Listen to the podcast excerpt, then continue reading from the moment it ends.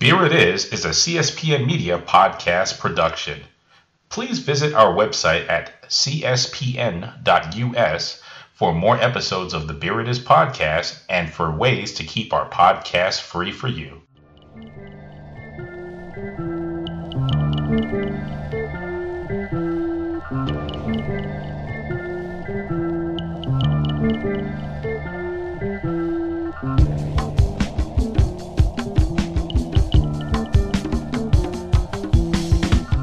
All right, boys and girls. Hello, my name is Nubias Wilborn. The name of the marquee is Beer It Is. We are here in the ATL. I guess you consider this midtownish, buckheaded, and in between area.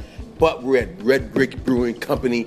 I call them the oldest and the coldest because they are that in Atlanta. Been around now for 25 years, right? 24. 24, excuse me. They just celebrated 24th anniversary. And the beautiful bearded Beauty voice that you just heard was none other than Gavin McKenna, who is the head brewer over here. Is it head brewer, brewmaster? I know some people get funny about that. Yeah, sure. No, I, my title here is Director of Brewing Operations. Direct, ooh, fancy. I know, I know. Very formal, Very fancy.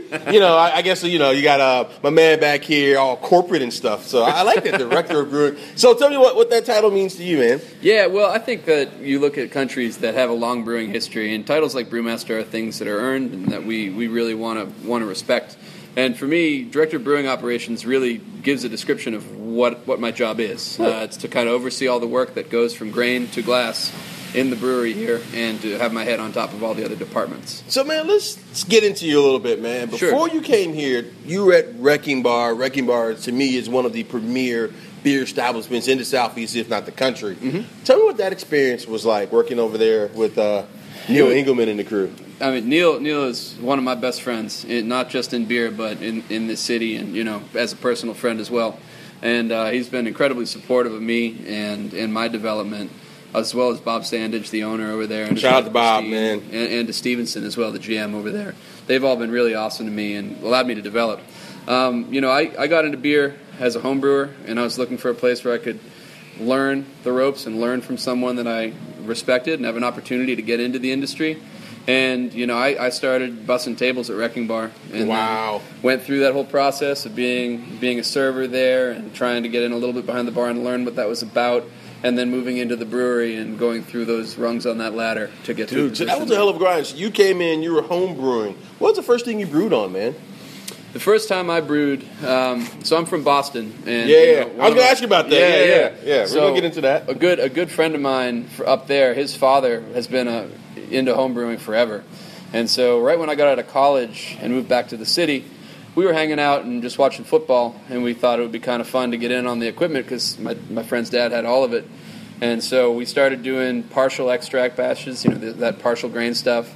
And then um, yeah, a couple weeks later, I just kept bugging him about it, and he just didn't have the same enthusiasm I did. So I said, "Forget it. I'm just going to go out and buy a five gallon setup myself." Wow. And so I started just you know going from there and So learning what, all you- grain and all that. So you were a month into like home brewing, Mm-hmm. and like you said, so you're using some extracts. Mm-hmm. Yeah. What were those beers like?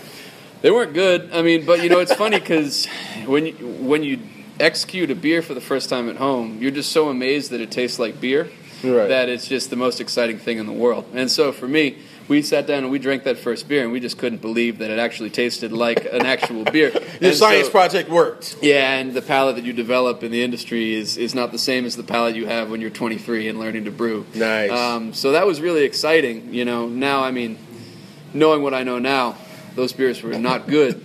but you know, the fact that they tasted anything like a commercial beer at all, in the sense that they're carbonated and made with malt, was pretty exciting So that, me. th- th- so the first maiden voyage was a win of sorts Yeah. for that time period in your life, and then from there you go to the five gallon system. sure. What was that like, man? It was great. I mean, just to have the freedom to, to brew beer when I wanted to brew it and to have control over recipes. And I can tell you this, I go back and look at my old notes, there's some pretty poorly formed and gross recipes in there, too. I'll be honest about that. But um, I think that's how everybody learns. It's how you learn what ingredients taste like and, and what percentage they're best used. Uh, and so, yeah, I mean, a lot of a lot of bad beer, some drinkable beer, and some ideas that I'm proud to say I got to carry into my professional life. Tell me one of those beers, those bad recipes, man. Those are always fascinating stories to me. One of those when you're like, oh my god, how the hell did I come up with that? Easy, yeah. My brother made one that we he put a recipe together, and he did it all based on names. So he liked Victory Malt, he liked Warrior Hops, all these things that they just had cool names to them, and we put it into a beer, and it was it was disgusting. Because none of those things, but as you learn now, as you start to read more Right. and learn more and do stuff, you're like, well, Victory Malt and this hop probably wouldn't work well together. No, no, of course, right? And I mean, some of that stuff is about you know specialty malts and the percentage you use them in, and and this was early early enough on that I you know I just kind of let him have reign of it because I didn't know enough to say yes or no to certain things. But no, it was it was a terrible beer. Right, no right. yeah. So then, what was the first good beer you brewed?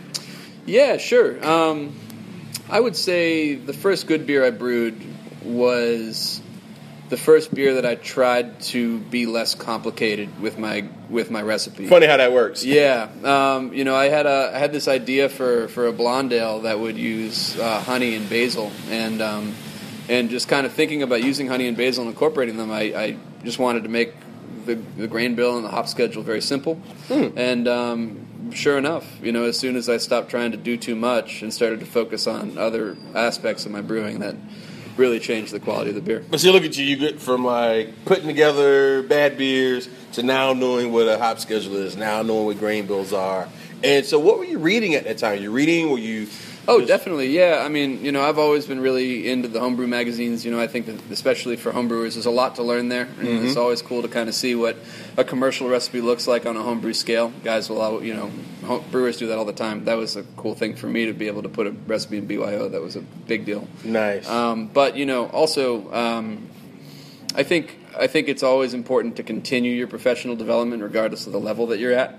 You know, um, any of the brewers' publications books are a, a huge resource.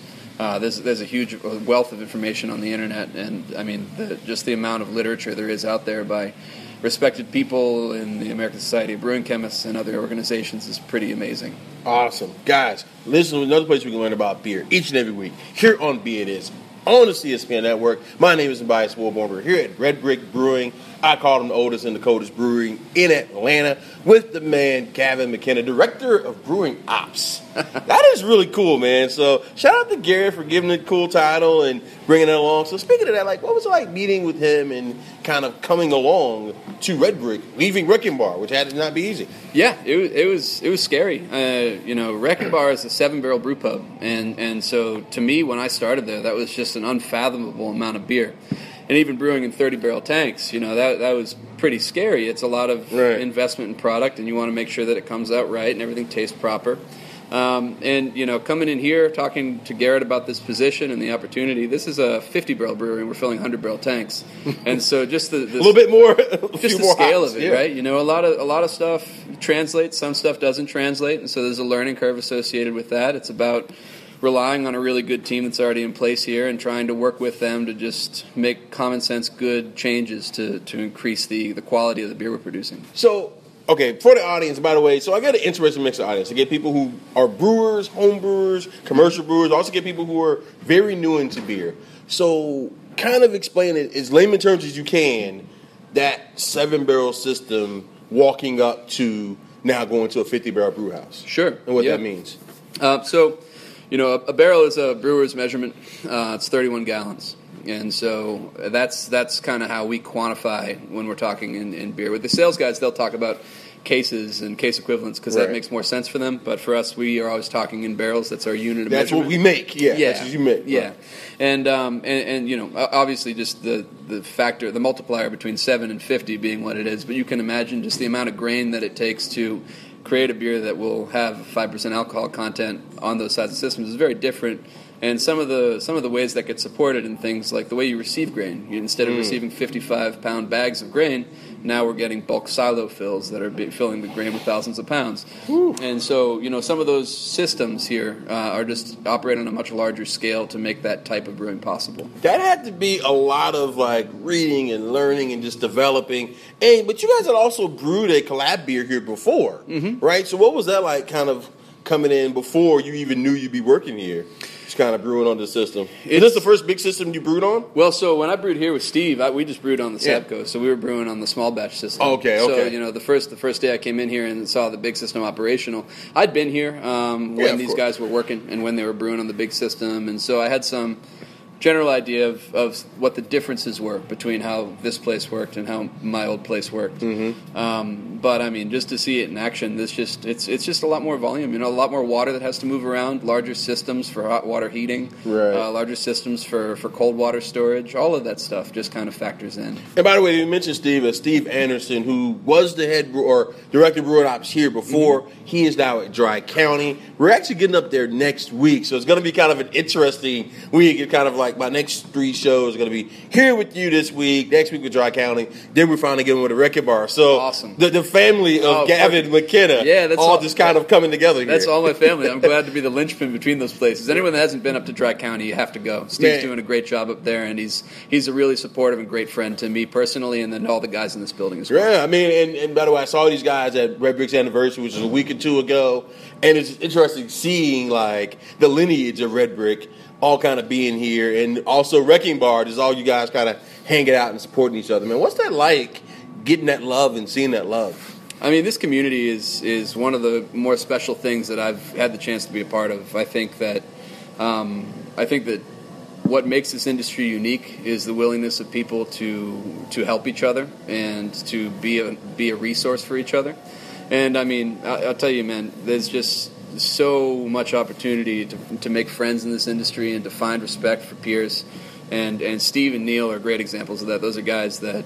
You know, I think we're talking about doing a beer together in the near future. and Oh, working on that nice, man. But um, we, we just we love hanging out. We love brewing beer. We love talking beer, and um, it's it's a special thing to be part of that kind of fraternity of people that do that. And I can imagine you all guys as like young guys, like kind of coming up, you busted tables and just kind of like wanting to live that dream. Yeah, I got lucky. You know, I found the right situation, and I got I got in with a bunch of people that could really show me the way that is really proper to do things, and I'm super grateful for that. I, you know, I I, I know that that's not a common opportunity is the one that I got. You know, those guys all came up together too. They all know each other from the homebrew days way back when. You know, Nick Tanner from Cherry Street and Steve up at Dry County Right. Neil. All those guys know each other from homebrew competitions from way back. So they've been very hospitable to let me come down from the north and crash their party. a And, little and bit. it's fascinating seeing Nick Tanner. I saw those guys up at GABF and Yeah, yeah. seeing what they're doing and Incredible. guys at Torso. But just the Georgia growth. But real quick, let's get into this beer that we are both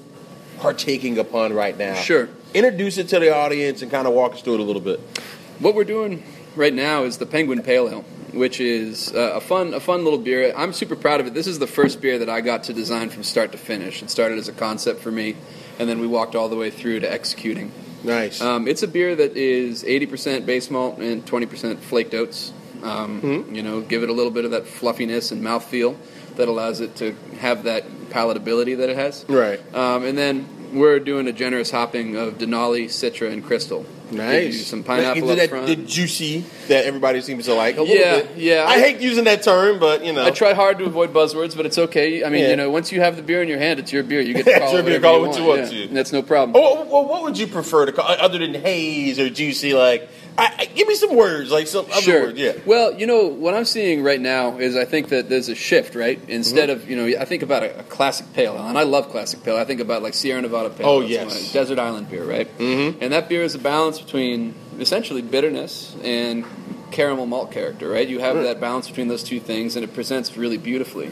And that's the classic American pale ale. Um, what I'm seeing happening now is a lot of people, and not everybody, but a lot of people are shifting towards this idea of how can we balance hop aromatics with palatability, Right. and create a different balance in that same style of beer. And so, with that in my mind, I think of this as more of what I like to call a contemporary pale ale, um, or a new age pale ale, something that's more along the lines of pursuing balance, not Mhm. pursuing any kind of overwhelming flavor that would overwhelm another part of the beer, but pursuing a balance of different aspects of that beer than what you traditionally look for. Wow, and that's just and this beer is also for a good cause. Yeah, we, this is our second beer. So, if anyone thought the name Penguin Pale Ale seemed like an interesting thing for us to name it, we are actually uh, partnering with the Georgia Aquarium for a series of beers. Which, in addition to uh, being a lot of fun for me, because I get to go around and create a couple different recipes a year that gives me a chance to stretch my creative legs, uh, this this beer does donate a portion of proceeds to conservation and research and I believe marine habitats, which is super Nice. cool to support some of those missions the aquarium has. And anytime you can get your beer on at the Georgia Aquarium, Yeah, it's fun. it has to be pretty cool, right? It's fun, man. The other day, I was uh, I did a little uh, little photo shoot and tasting those videos, so I was getting to hang out in the aquarium when they were closed, drinking a beer in front of the penguin exhibit. And I was like, you know what? Life does not suck. This is kind of fun. You know? it's cool. And I'll tell you another place where life doesn't suck. Here on Beer It Is, on the CSPN network. Guys, we have so much more to talk to Gavin about. We're going to talk about this beer. We're going to talk about another traditional beer that's kind of been switched up a little bit. And we're going to taste a few things that Gavin's going to pick out for us. Stick and stay. We'll be right back. Here it is.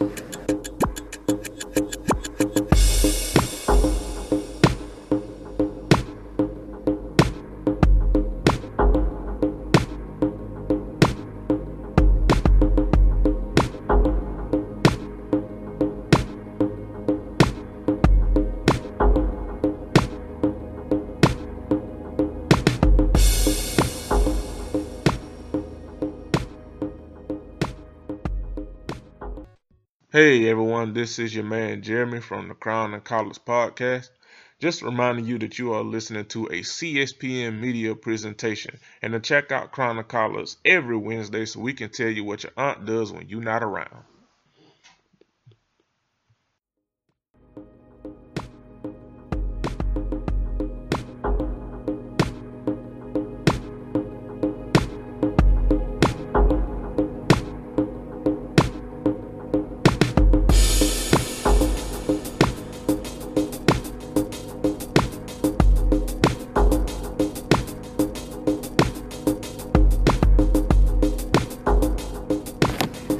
Right, boys and girls, welcome back to Beer It Is on the CSPN Network. My name is Nubias Wilborn, and today I'm at Red Brick Brewing. I call them the oldest and the coldest here in the ATL. Been around 24 years, just recently celebrated their 24th anniversary. So shout out to them being the longest continuous running operating brewery in the state of Georgia, setting standards and trends and bringing it back a little bit, kicking it old school, but also playing it forward. I am here with my man Gavin McKenna, who is the director of brewing ops. Gavin, man, thanks again for joining us, man. So happy to be here, man. Thank you for thinking of us and taking the time to chat beer. Ah, this is beautiful, man. So, and speaking of that, now we get to my favorite segment of the show. We get to try a few wares from the brewery app. We started out with the Penguin Pale. Good sipping beer. What's the ABV on that beer? Just kind of want to make sure people kind of understand what's going on with that one. 5.7. Nice. That is definitely in the sessionable range. Mhm, yep. It's you know. Yeah, we're about to drink something that's a little bit more in that sessionable range, too. This next beer we're talking about is about 5.2. Nice. Down a little So lower. let's get there. We're going to go with the ESB. Yep, yep. Why ESB? As I sip and then we talk. Sure. Uh, you know, for me, an ESB is is kind of that, that classic Ooh, pub beer. This is nitro too, right? Oh, Excuse yeah, me, yeah. I, I guys I didn't mean to just cut them off there, but you know, this beer really caught me there. The, the head on that thing is real nice and foamy, man. Real Yeah, yeah, we did a we did a nitro treatment on this, and this started as a conversation with our sales director, who was kind of talking, hey, you know, what if we could do something to help support some of these accounts that really are looking for nitro handles? What if we could find a beer that really was kind of all about flavor and subtlety that maybe wasn't a stout, and we could have something that would surprise people coming out of a nitro tap. So this beer has a really pretty amber color to it. Um, we actually did this beer as a barrel fermentation. And so we, we did some first use whiskey barrels, and we'll talk about this beer in a minute. But we did Yes. a vanilla porter in those barrels, and once we moved it out, we didn't. We felt like the barrel still had something to give us, and so we put this ESB wort in there and let it ferment in there. So there's this really cool kind of integrated oak and honeycomb character that supports some of the British crystal malts in there, and that's that's a really fun piece of it. To me, an ESB is just that classic pub beer, you know, that five percent alcohol beer with a nice kind of English old school hop character to balance it out, and some really lovely British crystal malts in there to, to really give you a balance between, like we were talking about in the earlier Yeah. segment, about a balance between you know that hop bitterness and that and that really lovely. Jeez, man. Okay, so guys, first of all, this beer is pretty, dude. I mean, and I'm not just saying that you guys know me, you guys listen to the show. When you hold up to the light, you can see right through it. It's clear, it's pretty. But then when you sip on it, it has so much complexity, man. How'd you get all that complexity here, man? I think a lot of it's just about the, the barrel fermentation that we did. You know, we, we expressed that yeast a little bit more than we do normally at a little bit of a higher fermentation temperature. And we allowed we allowed those barrels to do what they wanted to do. I think one of the cool things to explore with fermenting in a barrel isn't just the amount of oak or the amount of spirit character that it gives you. These were whiskey barrels, so maybe you get a little bit of that kind of subtle marshmallow from that charred oak and the whiskey, mm. but also just the geometry of that barrel. What's the amount of hydrostatic pressure that's going down on that yeast as it's fermenting, the amount of headspace versus the volume of beer some of those things that have to do with how the yeast expresses in that unique environment and how that kind of gives you that proper ester character to wow. make the beer delicate. So will this be something you guys will continue to do I, because I, I, don't see too many barrel aged ESBs, man. So well, it's funny, you know. I, I maybe two months or barrel ago, fermented, excuse me. Two months ago, I probably would have said I don't, I don't think so. But we've had such a positive response to this beer that I, I would be foolish to not try to give the people what they want from me, you know. Right. Well, I mean, that's gonna be because because uh, if you if this beer takes off, yeah, you guys have to buy a lot more barrels, aren't you? Well, you or know, find other ways to ferment. Sure, and I think that's part of this too. Is you're, you're always going to have some beers that, due to the realities of how they're made, they're going to be less available than others.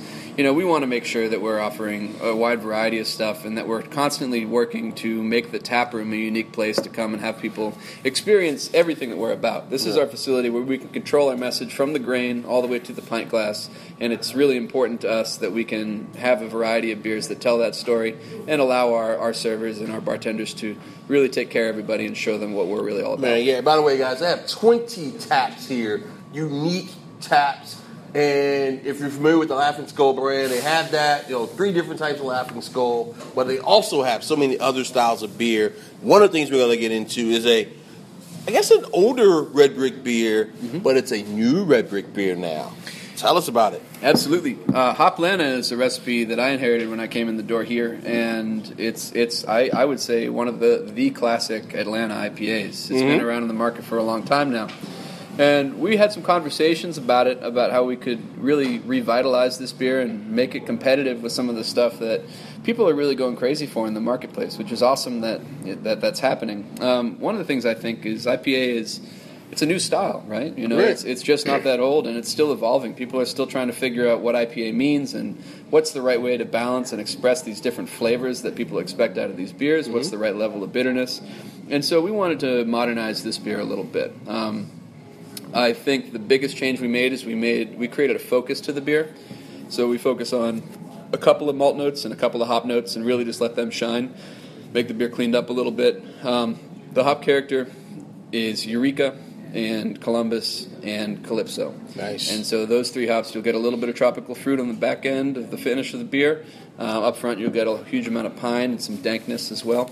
Um, that dank. And really kind of focus on those things and let that beer shine. Yeah, it's because like I had the previous Hoplanta and it was a fine beer. It wasn't bad. I mean, I would still buy it out, but it this is this is edgy. This is different. This is what the new wave of IPAs. How tough was it to kind of get that changed, or was it tough to get it changed? Well, you know, this kind of goes back to my previous experience. Um, inheriting a recipe is a very different experience than writing a recipe mm-hmm. because there's already a soul to what people are expecting out of that beer, and it's a very different challenge to maintain what's special about that beer while making sure the recipe is everything that it can be. And this is a problem that Neil and I have visited for a long time at Wrecking Bar, kind of playing around with, with Victor IPA, playing around with different beers mm-hmm. there, and uh, and having the same kind of work um, on that smaller system. So it's it's something that I was excited to do. It's always something you have to have a lot of respect for when you take someone else's work mm-hmm. that they've mm-hmm. worked on for a long time and try to make changes to it. You need to make sure they're the right changes and that you're honoring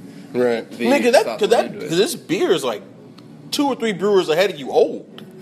Yeah, it is. It is because it was like before Steve, and it's this. I mean, yeah, this is a this is a recipe that a lot that a lot of people have worked on for a long time, mm-hmm. and so you know there's a there's an amount of that that for me is just about making sure that you respect those people and what their intention was when they put this recipe together, and not not just try to overhaul the whole thing. Right. And by the way, so we mentioned earlier the first beer we had was a Penguin Pale Ale. Now we're doing an IPA. For the audience, the difference between Pale Ale IPA. Yeah. Um, so that's one of the more confusing things sometimes in beer. People don't under, understand that unless they really know. But yeah, go ahead. Sure. I mean, I guess, I guess if you really wanted to kind of keep it super simple, uh, you could Yeah. just say that, you know, a pale ale is going to have a little bit of a lower alcohol content, and you're going to have a little bit less of an expressive hop character in terms of how robust that hopping is going to be. Um, the reality of it is that no one really knows, and there, there is overlap. Right? I've seen pale ales come Right. in at six percent. I've seen IPAs come in at five. I've seen some really hoppy pale ales. Yeah, And, and session IPAs kind of cloud the waters even further because then you all of a sudden you want to hop something like an IPA, but you then you want to keep it down under under five percent. Well, how does that fall into the pale ale category? And so, um, especially with some of this new stuff now, where we're kind of violating all of the you know the BJCP guidelines of what these beers are supposed to taste like, by Right. creating these more contemporary things that I call them, or newer things that are maybe a little bit more outside of the traditional realm. It's it's uh it's a little bit blurry, but I would say for me, a pale ale is a little bit more of a balance between malt and hops, and it comes in closer to five to five and a half percent. And an IPA is typically over six percent and is allowed to be a lot more hop forward with a little bit more bitterness as well. Fair enough. But now we're gonna get out of the hops a little bit. Yeah. We're gonna, we're gonna go all the way out of the hops. Yeah, we're going to go to the other end of the spectrum. Um, we we have had for a long time here a beer called Vanilla Gorilla, which is our it's our imperial porter with vanilla beans. Uh, And so and so we thought. It Mm. And you guys fun. use real vanilla, by the way. I I've seen it back there. Real. Yeah, you learned you learned early that that is no joke, and that's that's better for me. You know, Mm-hmm. everything we did, we did a bunch of variants for this beer, and we used all whole food ingredients. If we wanted to put almonds in the vanilla gorilla, well, then we were going to go buy almonds, and we were going to toast them and throw them in a bag and age the beer on them. And if we're going to do, you know, cacao nibs, it was going to be the same. Cacao. Yeah. so for this beer here, uh, we we wanted to do a variant that wasn't based on adding a food adjunct. We did three of those. They were all super fun. Mm-hmm. We did a hazelnut and cacao nib, uh, cinnamon and almond, and then we also did a coffee and coconut. And those were great. Right. Uh, but I wanted to do something that was more about the base beer itself. So this was the the impetus for that second project with whiskey barrels. We took um, unused whiskey barrels, freshly emptied whiskey barrels that had been used for beer, and we fermented Vanilla Gorilla in those barrels, um, which for me kind of opened my mind to what that could do for the beer itself. Uh, a lot of soft oak, some really interesting spirit component to how you get that whiskey and how you perceive it in the beer, Nice. and just really feels like the barrel is well integrated for the amount of time that it's spent in that barrel. We really gave it about you know between a primary and secondary fermentation. We let it rest in those barrels for about four weeks, and that's it. And, Wow. and I feel like there's a there's a, a delicate balance there between um, beer and barrel without letting the barrel overwhelm the base Yeah, beer. I think sometimes barrels can become like the new hops, meaning like, all right, you can brew a crappy beer, but they throw a bunch of hops in it. Mm-hmm. All of a sudden, it's hops. Like, oh, I shouldn't have said that. Um, or it's No comment. or it's you know whatever. So I think sometimes with a barrel, like you can like literally take a turd, put it in the barrel, and all of a sudden it's Well, you know, yeah, we, we said that all the time. Um, something that kind of goes back a long ways for me um, in, in my old brewing days, too, is spending a lot of time trying to communicate to people that you can't you can't take a bad base beer and add stuff to it to make it good. right. Um, the base beer itself and the integrity and the quality of the base beer is what's going to allow those other ingredients to shine through.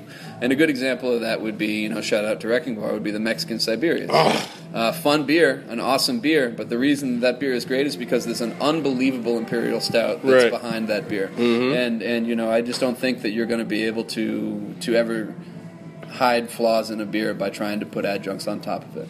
And so earlier we talked about different things. Talk about this brewery being one of the oldest, but how do I say this? There had been a period where You you, say know however you want to. There, well, I try to be respectful, but you know, but you know, there had been a period where you guys had lost some equity. Yep, that's fair. That's, I think that's true. Yeah. How do you get that back? I, I, I think it's pretty simple, honestly. I think it's just beer quality. Um, making decisions in this building that are focused exclusively on the quality of the beer that's coming out of the building. You know, there's there's there's a lot more to it than that in Of terms of sales and marketing and what the package looks like and what how people want to interact with it, and all that's really important. But none of it matters unless the quality of the beer in the package is of a high standard. And and so that's kind of that's kind of the, what the message that I want to bring here, and that's how we've been talking about it from my first day here. And these guys, you know, they're they're 100 percent on board and they're awesome. It's not me making the beer. I actually just tell people what to do. There's a lot of, there's a lot of talented people that actually make the beer and make it possible. Nice. And then, real quick, talk, tell us about your system here. I know you mentioned a little bit about it, but give us a little bit more about the specs on it. So so Absolutely, forth. sure. Uh, so this is a 50 barrel brew house. Uh, the the mash tun is is probably one of the most unique and crazy mash tuns you've ever seen. Old school, It is man. old. It's copper plated. It looks like a flying saucer. It is. It is a crazy thing. I love looking at that thing, Yeah, man. it's, I mean, if you haven't been here, I, I would say it's worth coming out and buying a beer. Just to, if you if you're into systems and you like looking at brewery setups, I'd say this place is one of the more unique ones around town. Yeah. So come out for that Because you got old school kind of fooder looking. Yeah, we've got a couple. So we actually have a couple of tanks that are uh, they're they're British tanks. I think they were Yeah. built in the 70s, and they're single jacketed tanks that actually have. and those are from the original brew, from the original brew house, right? Like They are, Those are 24 years old They and still. uh, and we don't put beer in those anymore. So the one, the, there's one in the back of the brewery by the by the bright tanks now. Yeah. That's our cold liquor tank. So that's just for cold water storage. And then we've got two of them in the front of the brewery, close to the tap room, that are for hot water storage as well. Nice. Um, but yeah, up until up until I'd say maybe five years ago, those were active fermenters, and Wow. um, it's it's kind of cool to have a brewery with that with that history. Our, our grain mill is from the 1920s. It's, uh, it's a crazy thing to behold. old school. And then tell us about water treatment. What are you guys doing with your water here?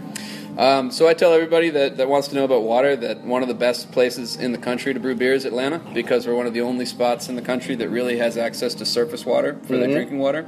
Um, there's really very few mineral deposits, although you con- you constantly have to monitor what your water reports are telling you. Um, we're we're building water tables on a beer per beer basis. Everything is getting some kind of treatment. The primary salts that we're using are gypsum salt. Um, we're using a little bit of Epsom salt, depending on very style dependent kind of Of way. course, yeah. Mm-hmm. Calcium chloride, uh, baking soda. Believe it or not. So do you carbon RO or? No, no, we No. don't. We, we do have a we do have like a modest filtration system here that we're looking to make a little bit more robust in the next six months. Um, Nice. But as of right now, um, we're, Major key. We're basically pulling chlorine, and we're, we're rolling with what we got. Nice. And then on the brewing side, um, I don't, if I'm correct, I don't see a centrifuge, right? That's There is a centrifuge. There's a centrifuge, excuse me, I'm yeah. sorry, okay. Yeah, so we don't filter anything. We run we run all of our beer through the centrifuge. nice, and that gives, particularly for those IPA, particularly for our Hoplanta that you guys are going to plan on selling a lot of. Mm-hmm. It, that Hoplanta is going to look the same, or that penguin pale is going to look the same every time. That's Yeah. because you're able, you're able to do that stuff. And uh, I think one thing that you know I, I kind of see a lot of discussion about is people saying you know like a beer whether it's whether it's a little bit turbid or whether it's clear you know making sure that you know the last thing in the world I want to do when someone finishes a pint of anything we're serving is to see a film on the bottom of that glass and to think oh am I drinking a bunch of yeast? Uh, and so everything gets sent through the centrifuge you know. We we on some of our beers that are more aggressively hopped are happy to maintain a little bit of extra hop haze on those that Right. doesn't bother me at all. But at the same time, too, we want to make sure that what we're serving people is just the stuff that they want to be drinking and Nice. more. And I tell you what, another place we get served what you want to be drinking. Here on Beer It Is, on the CSPN Network, we're here at Red Brick with Gavin McKenna, Director of Brewing Ops. We're going to come back for our six pack segment. There'll be six quick, fun questions. You know, some beer, some not beer. Gonna have a little fun with my man Gavin. Stick and stay. Beer It Is. We'll be right back.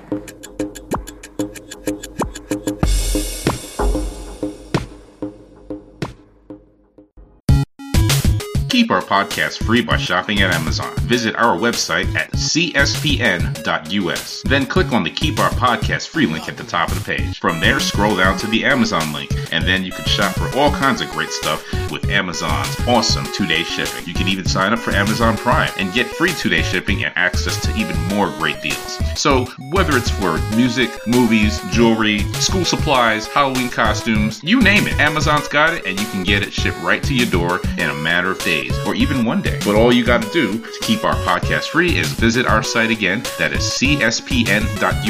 cspn.us. Then click on the Keep Our Podcast Free link. A portion of your sales will go towards helping to keep our podcast free, and you will get great service from Amazon. It is a win win for everybody. So, once more, cspn.us, keep our podcast free, and then shop at Amazon.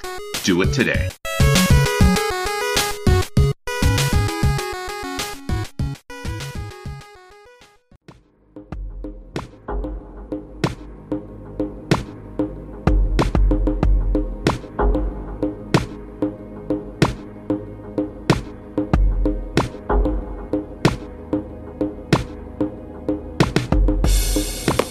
All right, boys and girls. Once again, my name is Tobias Woolborn. The name of the marquee is Beer It Is here on the CSPN Network. Shout out to Classic. Shout out to Melanie for allowing me to do this each and every week. And shout out to the good folks at Amazon and all our fine sponsors for allowing us to do this absolutely free for you guys. But do us one favor.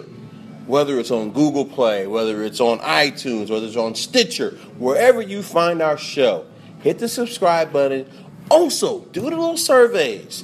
Tell us what you think give me five stars because I'm pretty fantastic. but if you don't, that's okay. Tell me what you don't like or what you do like so we can improve. Do those surveys, click on subscribe, and tell at least five of your friends. So anyway, we're back here at Red Brick with my man Gavin McKinnon. First of all, Gavin, man, thank you so much for bringing us to this brewery and allowing us to come in here, man. So happy to have you. And for what it's worth, I definitely think New Bias, I think you're worth five stars. Ah, oh, you're so kind, man. Shout out to you. Let's get into it. this. Our favorite segment here. Last segment, we're going to wrap it up. Uh-huh. Our six pack, and basically, what this is is six quick questions.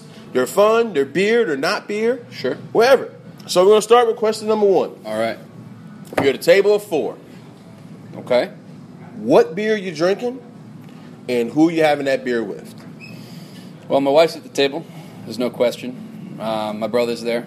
He's got to be there and then and then his girlfriend's got to come. But if she can't make it, then I'll invite my best friend Chris. How's that? All right, and, cool. what am I drinking? Um, dependent. I, I, think that's really dependent. But knowing how most beer lists are, and not being sure what's on that list, I'm I'm gonna order a Sierra Nevada Pale Ale. Well, or better yet, let's say if it's a beer that you could choose, what would it be? Now, if it's any beer in the world. Any beer in the world. Yeah, any beer in the world. Any beer in the world. Any beer in the world. I'm gonna have a. I'm gonna have an Aventinus Hellas. Ooh, fancy. Yeah, nice. it's nice, right? All right, break it open, share it with your four people, and that's your crew. I think everybody's going to like it, yeah. nice. So. All right, that's question one. Question two What was your first good craft beer? Harpoon IPA. Uh, I vividly remember, you know, uh, a friend of mine going over to his house and you know, just just turning 21 and be able to raid his dad's fridge a little bit and um, nice. and finding some Harpoon IPA in there. And uh, you know, it was funny. I remember opening that beer and I took a sip of it, and the first thing I said to him was, "This beer tastes like leaves." And uh, you know, it was kind of like I wasn't sure if I liked it. You know, it was a little mm-hmm. bit intense for me. And but by the end of that first bottle, I, I knew that that's what I wanted. That's what I wanted to have more of. You know. Nice. Who do you want to meet in brewing that you haven't? Who do I want to meet in brewing? Um, it's a great question. There's a lot of names floating through my head, but I think I'd have to say Dr. Charlie Bamforth. Nice. Yeah. Take it all the way back. I think I think that's who it would have to be. I've had the privilege of meeting some people that I highly respect, and I've had my fanboy moments. Um, but I think I think Dr. Bamforth. That's who I have to go with. And that brings us to question four. Who did you have your first fanboy beer moment with? Do you remember? My first one. Ooh. Um, well, I can give you a couple quick ones. Okay, uh, yeah, yeah. I had a I had an awesome an awesome moment. We had the privilege of having John Palmer visit uh, the Wrecking Bar and to do a book talk. He's the guy that wrote the the the, the quintessential book on brewing water chemistry. The yeah, the yeah. beer on water, literally. And uh, he is um, an, ama- an amazingly smart person, and and be, to be able to meet him and to be able to talk water with him a little bit was, wow. was a, a, pretty pretty incredible opportunity. The other one, we were it was funny. We were um, right after a New Realm had gotten announced, which is opening in the city soon. Yeah. Uh, Neil and I were sitting at the bar talking to talking to a, a malt supplier, and um, I heard our malt supplier say, "Oh hey hey Mitch, how are you?" And I turned over and uh, Mitch Steele was sitting next to me, and that was I don't want to be uncool, you know. Hi, Mitch, if you're out there, but it was, uh, it was it was a cool moment to be able to sit and drink an IPA that I made with him, the guy that wrote the book called IPA. That was uh, that was wow. special for me. So I guess as a side, real quick, what was that like sitting? I mean, because by the way, Mitch Steele, Stone Brewing, yeah. now coming to Atlanta, put a place called New Realm, which should be on in the next month or so, from what I understand. Yeah, that's yeah, the understanding coming, I have. Yeah, they're coming pretty quick. What was it like sitting there? With him in your place, drinking beer you did, man. How'd that feel?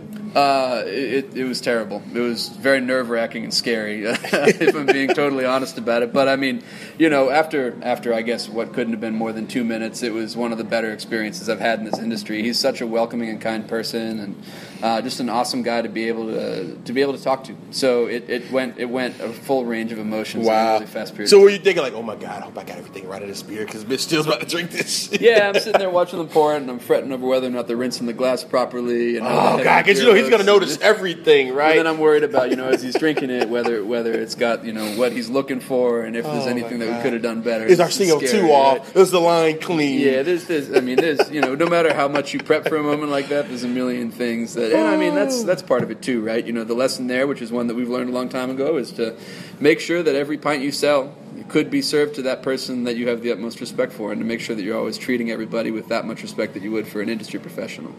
All right. Question five: Where do you see Red Brick in two years? Where do I see Red Brick in two years? Um, I'll be honest with you. I see our distribu- distribution footprint as being a little bit less. Uh, we're currently all through the southeast. Um, we want to focus on Atlanta, and I see us. I see us being one of the marquee names in craft beer in the city. Oh wow, that's bold. I mean, hey, you know, you I don't, like you, don't, it, you don't play for third place, right? Um, No. I think that I think we have the people here. I think we have the equipment here, and um, I think I have found myself in a really awesome situation to be able to make that a possibility. All right. And last question: What makes you happiest about beer? What makes me happiest about beer is how accessible it is. Um, I can sit and I can have a beer with someone that's never spent five minutes in their life thinking about beer other than I like the way it tastes, and I can spend I can spend hours having a conversation that's built entirely around some of the complexities and intricacies of beer. Wow. And then I love, you know, I love, I love that compared to other spirits and wines, you know, the the market, and this is changing a little bit, but Yeah. the market for beer is is all built around pint prices, and it's very accessible, and it's for it's for anyone. It's it's a it's a social lubricant, like like you said to me earlier, and it's a it's very much um, an, an honest and, and fairly priced commodity, and I love that. Nice. And then bonus question: What are you drinking in Atlanta other than your stuff right now? I have to give a shout out to Three Taverns. I'm drinking Prince of Pilsen. That's in my fridge right now. Oh, that joint is so good. yeah, I'm. I'm Shout out to Joran and Brian Purcell, that crew over there. Yeah. Absolutely. I- I'm drinking Athena. I love the guys at Creature Comforts. I, I shout out really to respect Creature. everything Yeah. about what they're doing at their operation. Um, and then you know, hey, if, if Neil if Neil lets me bring any beer back to my house, I'm drinking some some Wrecking Bar stuff too. I, uh, I, I can't get enough of what he's up. Because you and Neil are still roommates, right? Well, no, Timmy's his roommate. Timmy's your- yeah, yeah, no, I live yeah. with my wife. I think my wife would kill me if we took on a brewer roommate. But uh, Oh God, but especially no, Neil. Watch all that Virginia Tech stuff, That's, right? Yeah. that's right. Yeah, you're watching college football all the time. It's a whole thing. Yeah. Oh man. Um, but no, no, it's it's. Um, I think, I think that's my short list. But man, there's so much good good beer in the city now, and that's one of the fun things about it. Is compared to five years ago when I was kind of learning what was happening here and learning the ropes. Um, there's there's unbelievable opportunities to just go out and even at the Kroger or the you know the supermarket down the street to go buy some really awesome craft beer, and that's that's pretty special. Nice. And then real quick, we've been we've been talking about the tasting room a little bit, and we might we may get my man Trey, who's tasting room manager, for a quick little five minute thing to talk about uh, some of the new tasting room stuff. Yeah, yeah. Uh, as he's sitting there smiling at us as he's on his uh, laptop. But um, what have you kind of noticed with the new law changes? Because you came from a brew pub, Sure. and then now doing this. What have you kind of noticed? Well, you Yeah. know, it's funny. Um, yeah, one of the things I've noticed, I've been very sensitive to some of the people that have really kind of. I think there's been some people that have pulled away from breweries because they feel like the value isn't there anymore. Yeah, they got. Let's be real. Can I say this? Yeah, please. I'm going to say this. Yeah.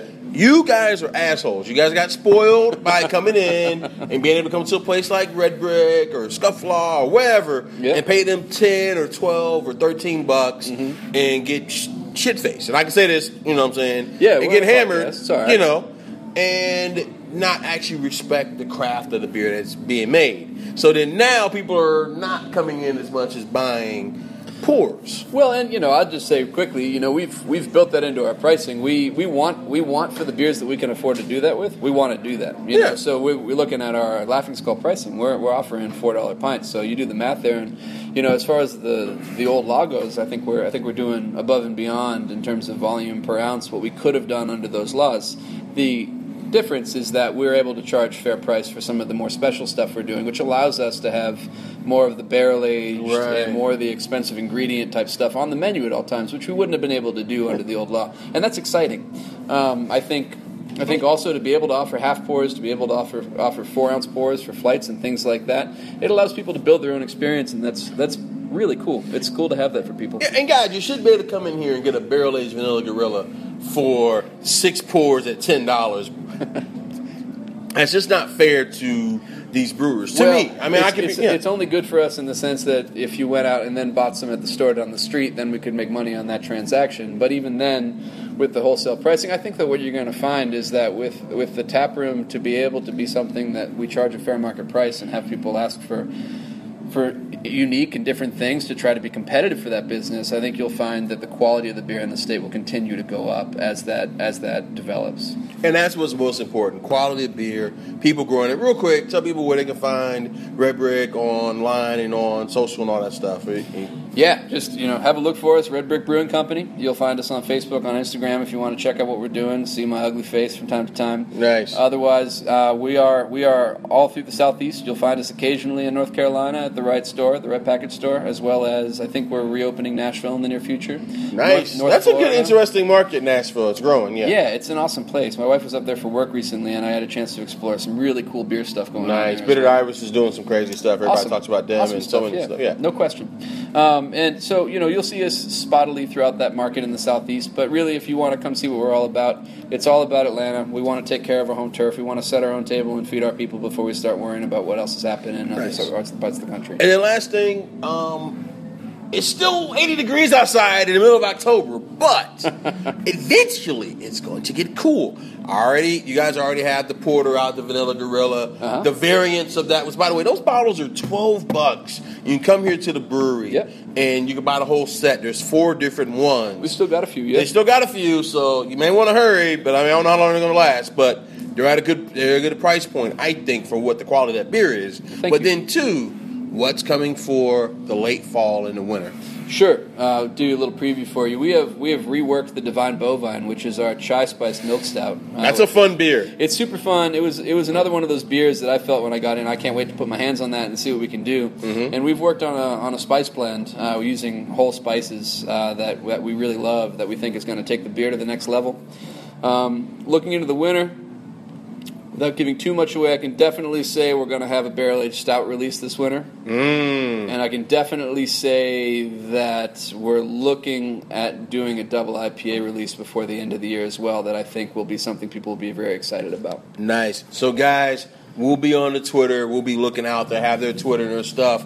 Trey does a decent job, somewhat of a decent job, of updating the tap list online and everything. No, I'm just, he does a great job. I'm just messing with him because he's sitting there smiling at us. But seriously, this, this is one of the brewers that does a good job of updating their tap list. So come out of Road, 2323 to 4 Drive, right here in, I guess it's Midtown. I guess I guess they're calling it West Midtown. West Midtown, For whatever. that's worth to anyone. G- g- Waze, all those Google apps, they'll get you here. If you know how to get to Hancock Taqueria, or if you know how to get to Nuevo Laredo, you find good Mexican food on the west side, and you're almost there. There you go. They Yeah. take you right there and by the food truck park, all that stuff. Like, Yep. you'll get here, guys. Gavin, thank you so much for Thank you, this. Nubias. I appreciate it, man. Thank you for hosting and coming by. No problem, guys. This has been Beer It Is with Red Brick with Gavin, director of Brewer Ops. Like I said, and I've said this before, I said it online, I've written it, I'm going to say it again. You know, the brewery lost some equity, but they're growing. Come back, check them out. I think they're going to be the new hotness in this city real soon. Thank you, man. Appreciate the time. All right, and we're out.